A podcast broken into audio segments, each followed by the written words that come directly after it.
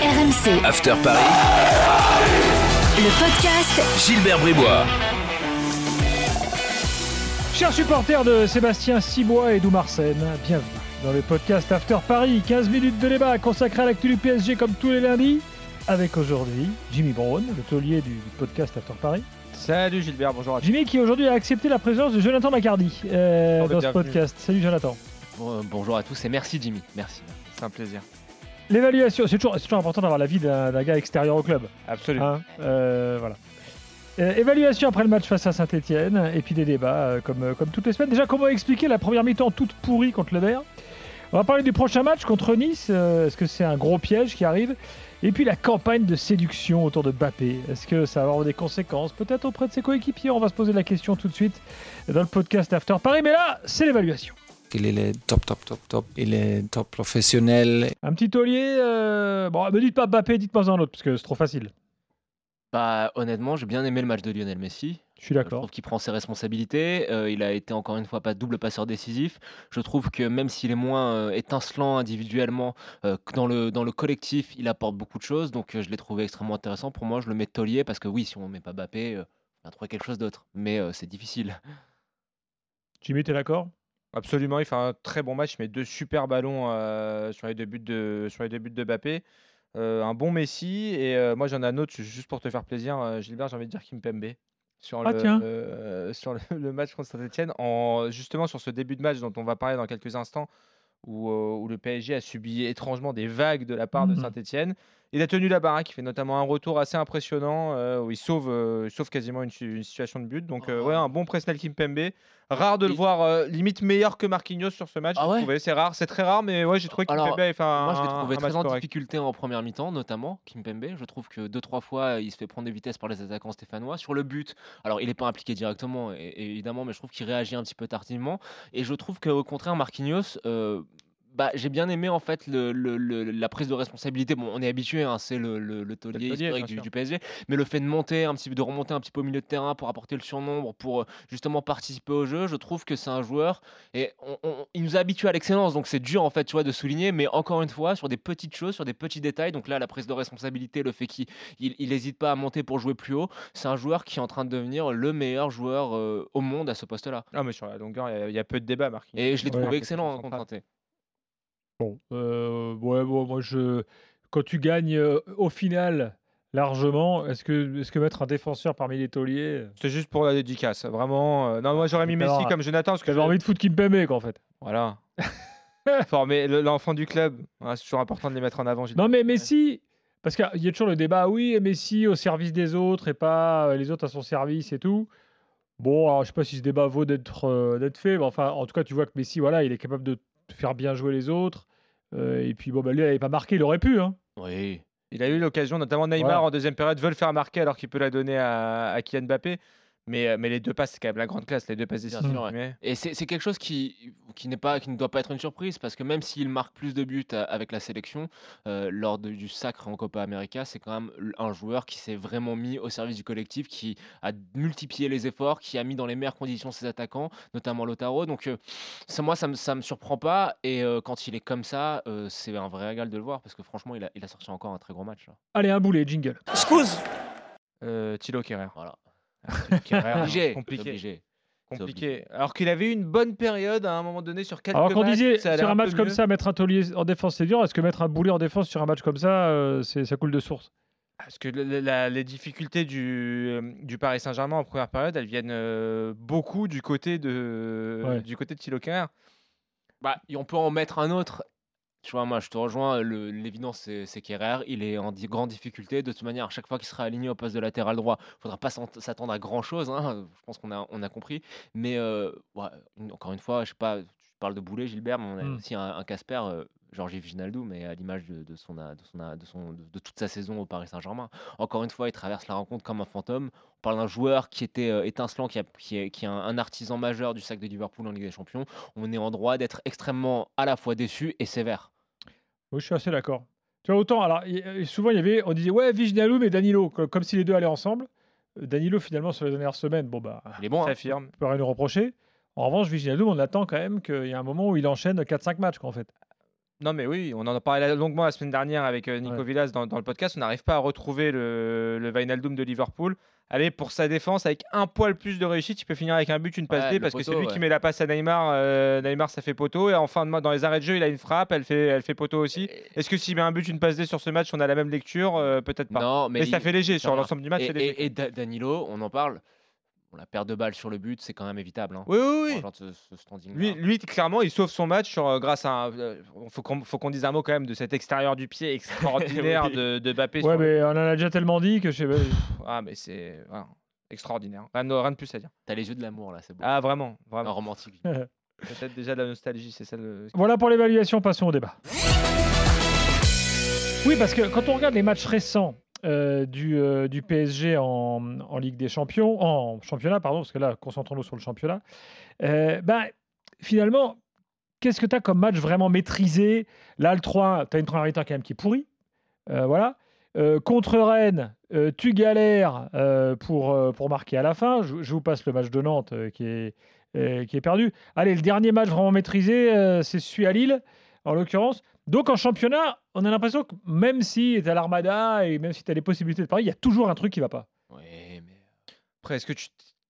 tu- peux, euh, tu peux t'interroger aussi sur euh, l'investissement euh, que les, les joueurs y mettent aussi? Enfin, je veux dire, tu peux comprendre qu'à un moment donné, enfin, tu peux comprendre, je sais pas, mais C'est un complexe de supériorité, c'est ça que tu dis? Probablement, moi je pense, oui. Et le Koboulamo, tu dis allez maintenant on y va et puis on, on va, les, on, on va les plier? Bah oui, regarde, la- regarde la semaine dernière, tu, perds à Nantes, tout le monde se dit ah, ça va peut-être revenir derrière, etc.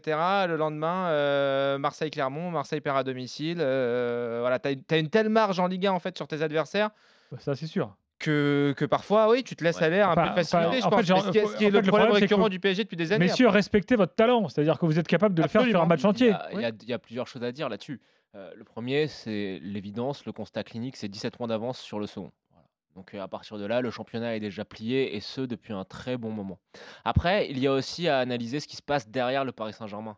On voit qu'il n'y a aucune équipe qui a deux points de, deux points de moyenne par match, que c'est très très serré, qu'il y a une espèce de niveau moyen, moyen plus, mais ultra homogène.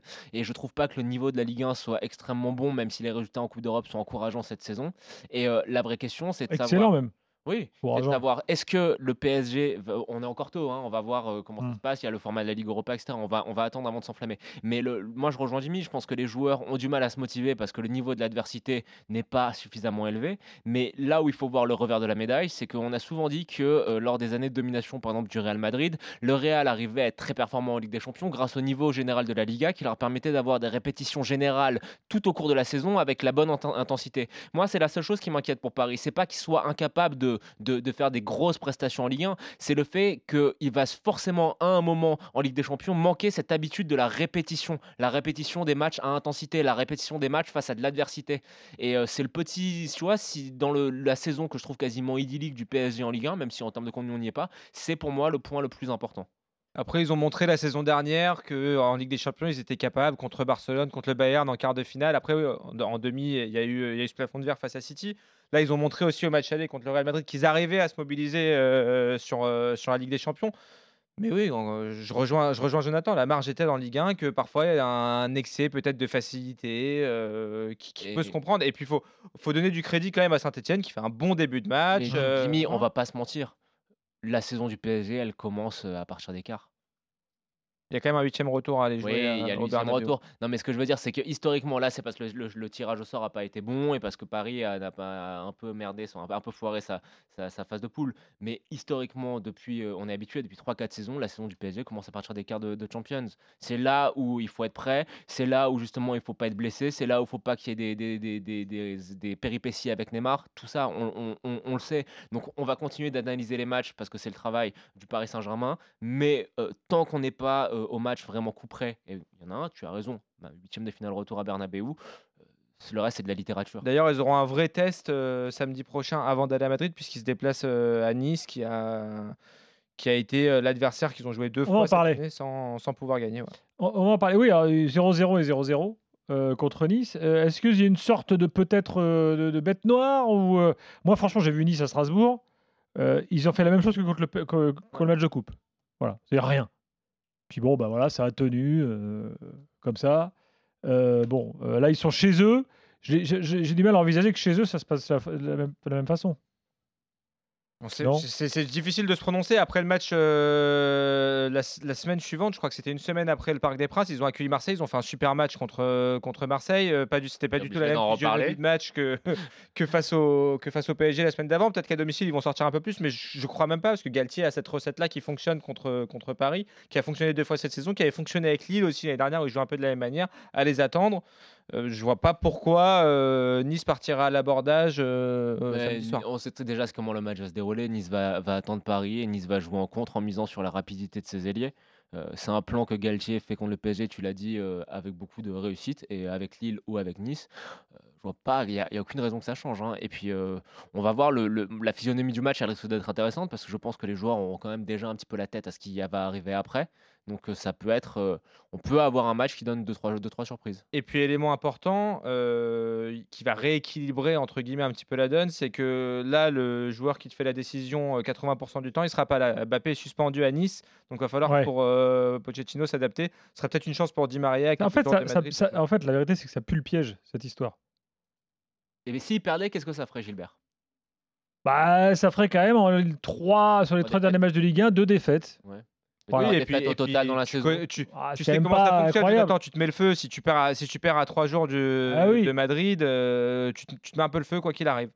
C'est comme ça. Tu te mets le feu médiatiquement, Oui, c'est ça. médiatiquement, mais je pense qu'en interne, les joueurs euh, sont suffisamment expérimentés maintenant. Il y a des mecs qui ont des carrières énormes. Je pense que l'incidence sera plus que minime. Oui, mais moi je pense que les, les joueurs, euh, enfin voilà, on parlait de motivation, etc. Quand tu t'es fait accrocher deux fois par le même adversaire, je pense que la motivation il sera et on risque d'avoir un ça sera match. comme, euh, comme contre voilà. l'OM. hein. On sait déjà Ouais. que peu importe le niveau de l'OM, il y aura un match où les mecs vont avoir envie de faire un gros match. J'ai envie qu'on parle maintenant de Mbappé pour conclure ce podcast cette semaine. Pourquoi? Parce que ça y est, la, la- la- la grande manœuvre de, de- de séduction a commencé. Emmanuel Macron, les supporters, Hidalgo, Anne- Tous les candidats en passant, voilà, de Voilà. De façon. euh, Roland Courbis, enfin bref, euh, les gens d'influence. Roland Courbis, il a appelé les ultras à manifester pour Mbappé. Ils l'ont euh, fait. euh, samedi soir, Ah, on Roland, l'a il eu, a- la banderole de Bondy à Paris. Et ensuite, bah alors, il suffit qu'ils disent, comme ça, dans un bout de phrase, Ah ouais, bah, le record de Cavani, je le bats très bien pour qu'on voit bon, qu'il y a en gros encore 40 buts d'écart hein, à la louche, et que donc il faudrait qu'il reste, pour dire, ah, mais ça y est, ça, ça veut dire qu'il veut rester. Bon, les mecs, oh. Moi, je sais pas, vous voyez ça comment, vous euh, euh, Pipo, euh, vous dites pourquoi pas, c'est en le séduisant, ça peut fonctionner. euh. tu sais, je pense que Mbappé et l'entourage de Mbappé ont une communication qui est tellement maîtrisée et pensée depuis un petit moment que s'il lâche ça, il y a peut-être quelque chose. C'est pour ça que j'étais surpris, Jimmy, quand tu dis, euh, avec un peu, quand tu as vu la prestation de Mbappé avec un peu de nostalgie. Moi, je trouve que cette déclaration, elle peut être plus lourde de sens que ce qu'on pense. faut les- faut l'espérer, faut le souhaiter. On a eu euh, chez, chez Rotten sans flamme la, la semaine dernière l'info comme tu sais, ce fameux pourcentage. là, on disait il y a quelques mois, il y avait 99% de chances qu'ils partent. Aujourd'hui, apparemment, il y aurait 60% de chances qu'ils partent. Donc, Hmm. le- l'espoir augmente pour les supporters parisiens. Sa déclaration, effectivement, elle n'est pas anodine parce que quand, on connaît la, la communication pardon, de Kylian Mbappé, il, il pèse toujours ses mots, c'est jamais, euh, c'est jamais anodin ce qu'il dit. Il y a un espoir. Après, euh, après euh, voilà, il, il est libre de s'engager où il veut. Encore une fois, il a toujours pas prolongé. Et La saison se termine bientôt. Il y a un truc, moi, qui, qui- c'est un, ressenti, hein, c'est vraiment totalement subjectif. J'ai un peu l'impression, depuis des années, hein, c'est une observation que je me fais, que quand il y a beaucoup de bruit autour d'un transfert et qu'il il y a des choses un petit peu délirantes qui sortent, comme là, j'ai vu encore des papiers dans les médias espagnols où ils disent oui, on est capable de se payer Mbappé, Haaland, etc., etc., qu'au final, ça va pas se faire et qu'on va avoir la, la surprise, entre guillemets, que Mbappé va rester au PSG, quoi. J'espère, mais moi, encore une fois, si on parle de, voilà, de, de, de Mhm. ressenti, mon ressenti, c'est qu'Mbappé est un, est un joueur et un gars supérieurement intelligent. Je pense qu'il est très malin aussi, que sa communication, il la rôde très bien parce qu'il va être porté jusqu'à la fin de saison, quoi qu'il arrive, et que on- tout le monde, personne ne comprendrait euh, pour le coup qu'il se positionne maintenant en disant je vais partir à Madrid alors qu'il reste, euh, voilà, il y, a le ma- il y a le match retour.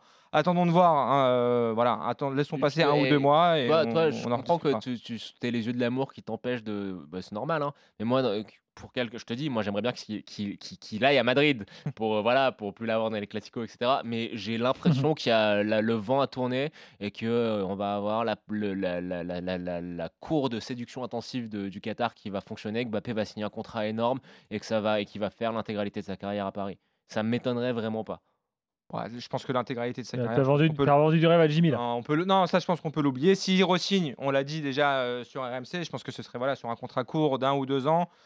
On connaît Bah, la. quand même, cette, euh, stratégie de, de- de séduction, attention, il faut quand même qu'Mbappé fasse gaffe parce que on est euh, donc euh, dernier jour de février au moment où on enregistre le podcast. Si ça dure tout le mois de mars et on ne sait pas fin mars, tout le mois d'avril, on ne sait pas fin avril, les gens, ça, va, comment- ça peut se retourner contre lui. Ça dépendra. C'est-à-dire que tu sais, euh, quand, quand, tu, quand, quand tu fais la cour à quelqu'un, au bout d'un moment, euh, si tu attends trop. Oui, mais si tu continues à assurer sur le terrain, qui va, qui va se retourner contre lui, Gilbert S'il Mais- continue à ce niveau-là, personne ne peut se retourner contre lui. T'as quand même à l'impression tel qu'on se un peu de ta gueule, quoi, tu vois, Ah s'il ouais, n'y a pas de répondant. Ah, mais de toute manière, Voilà, bon. ça, ça, je- Que ce soit oui ou que ce soit non. Ça sent le vécu chez vous. Moi, personnellement, en 24 heures, c'est plié. Mais ce que je veux dire par là, les gars, c'est que euh, franchement, quand on regarde objectivement la situation, si Paris euh, et continue de passer les tours en Ligue des Champions, que Paris va en finale, etc., peu importe la situation de Mbappé, les gens seront derrière lui.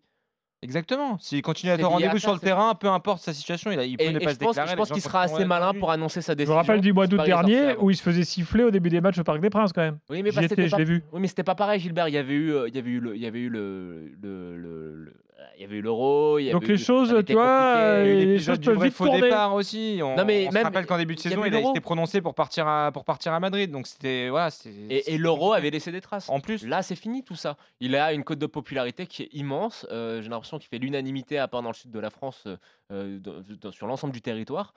Moi, je sens. Dans le sud de la France, on ne veut pas assumer, mais on l'aime bien quand même. Et surtout, il a un tel niveau, Arrête. il est tellement stratosphérique sur le terrain que tu, tu ne peux rien dire en fait. Tu ne peux rien dire, tu ne peux qu'admirer jusqu'au bout et profiter jusqu'au bout de, de ce phénomène, tout simplement. Jimmy, merci. Eh Bah vas-y, hein, continue d'en profiter parce que ça risque de pas durer. Euh, on sait pas. On verra. Euh, voilà pour, euh, pour cette semaine. Euh, bah, nice, on verra hein, qui, euh, qui a eu raison. Euh, et on débriefera la semaine prochaine. Bye bye. RMC, After Paris, le podcast Gilbert Bribois.